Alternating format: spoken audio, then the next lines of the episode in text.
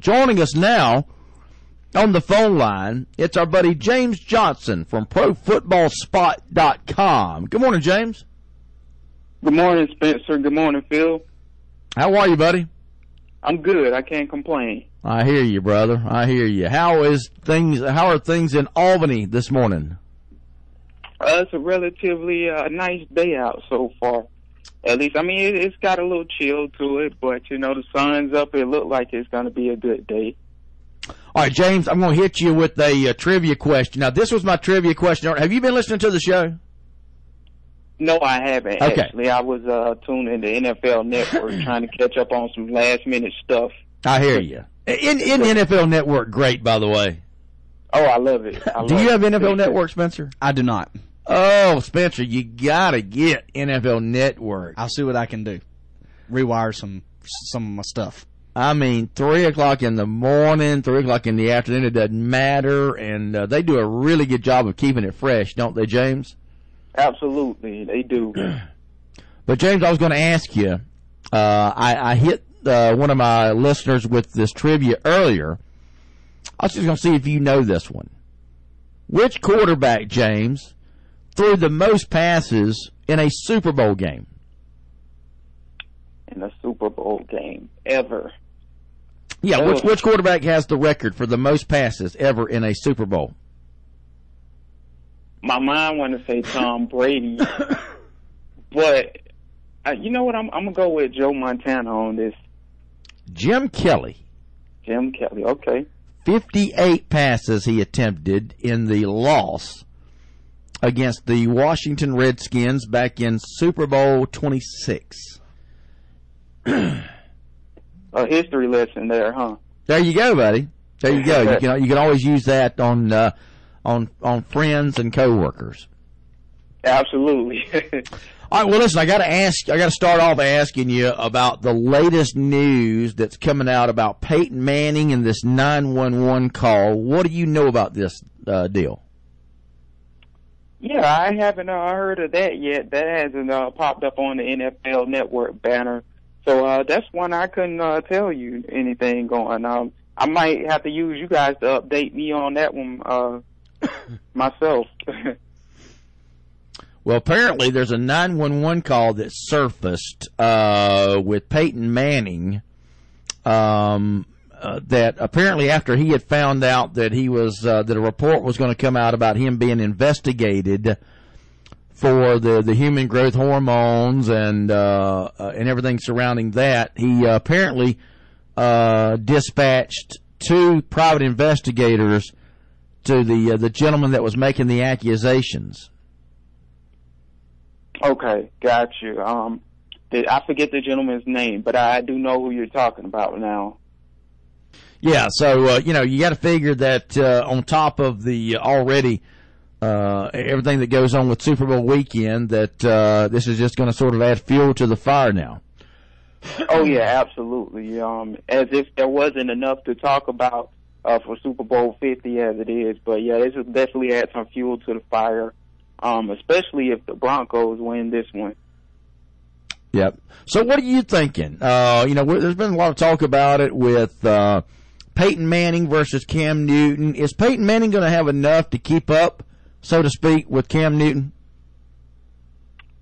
I don't think so. And what it boils down uh, for me is that I think that I don't think Peyton Manning is going to necessarily have to play a perfect game, but the thing about the Carolina Panthers defense is if you give them the opportunity, they'll score on you themselves or they'll give the ball over to their offense, which will score for them. So that's been the Carolina Panthers thing. We know as Falcons fans, you know, just watching them is that, you know, their defense has created a lot of scoring opportunities for their offense, and their defense has also scored on a lot of opportunities. So one thing I think Peyton Manning can afford to do here is to give the ball to Carolina's defense because it normally results in points.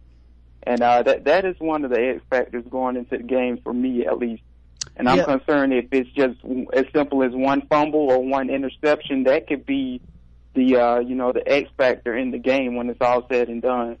I was listening to Colin Cowherd earlier this week, and he was talking about with Greg Cosell of N F L Films about, and essentially the conversation just came down to Colin asked him, he said, it sounds like what you're telling me, Greg, is Denver has to win by doing A B C. Like, they have a few things that they have to do, or they have many things that they have to do to win, but Denver can, or Carolina can win almost any number of ways. There's only a few ways for Denver to win, but there's several ways that Carolina can win. They can do it with a tough, tough defense and not a lot from from Cam Newton throwing the ball, or they can do it from Cam Newton throwing the ball a ton and the running game doing a whole lot.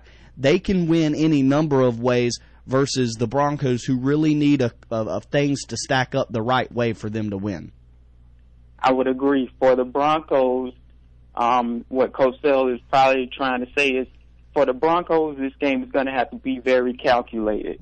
Yeah. And uh, one of the things about it is, you know, they came out and said this on N F L Network, uh, Ian Rappaport, their insider, you know, they are saying, you know, to the press at least, and I'm talking about the Carolina Panthers here, that, you know, they respect Peyton Manning, they think, they think he still got it.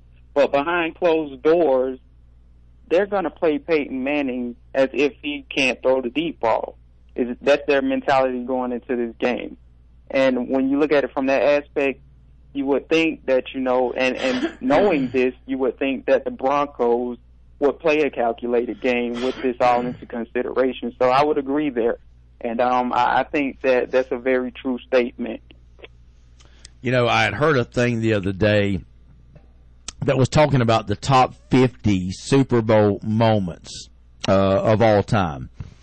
And uh, do, do you do you remember, how old are you, James? I am twenty-seven. So you're old enough to remember the uh, the Falcons uh, Super Bowl against Denver, do you not?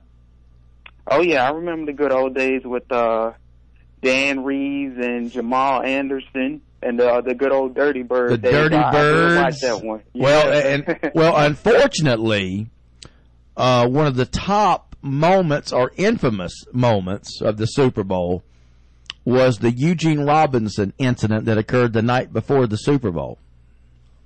Ah, uh, okay. I, I can see why that would make it.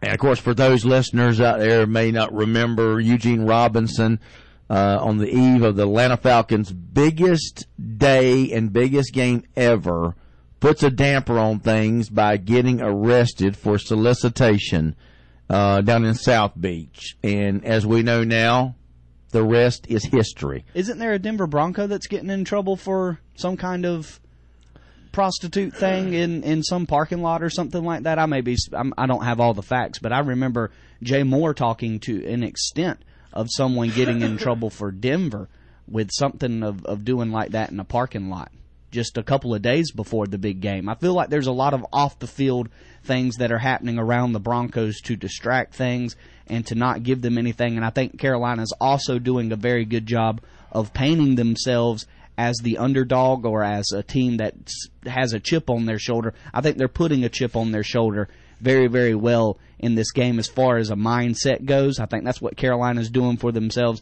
And I think uh, the Broncos are, are being distracted by things like This uh, this the H G H for Peyton, and then this other thing for the Broncos defender.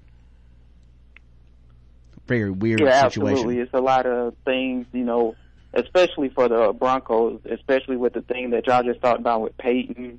And um, I haven't heard anything about what uh, Spencer was alluding to, but you know, if that is the case, you know, they got a lot of issues going on outside of football, and uh, during Super Bowl week, that normally isn't good as.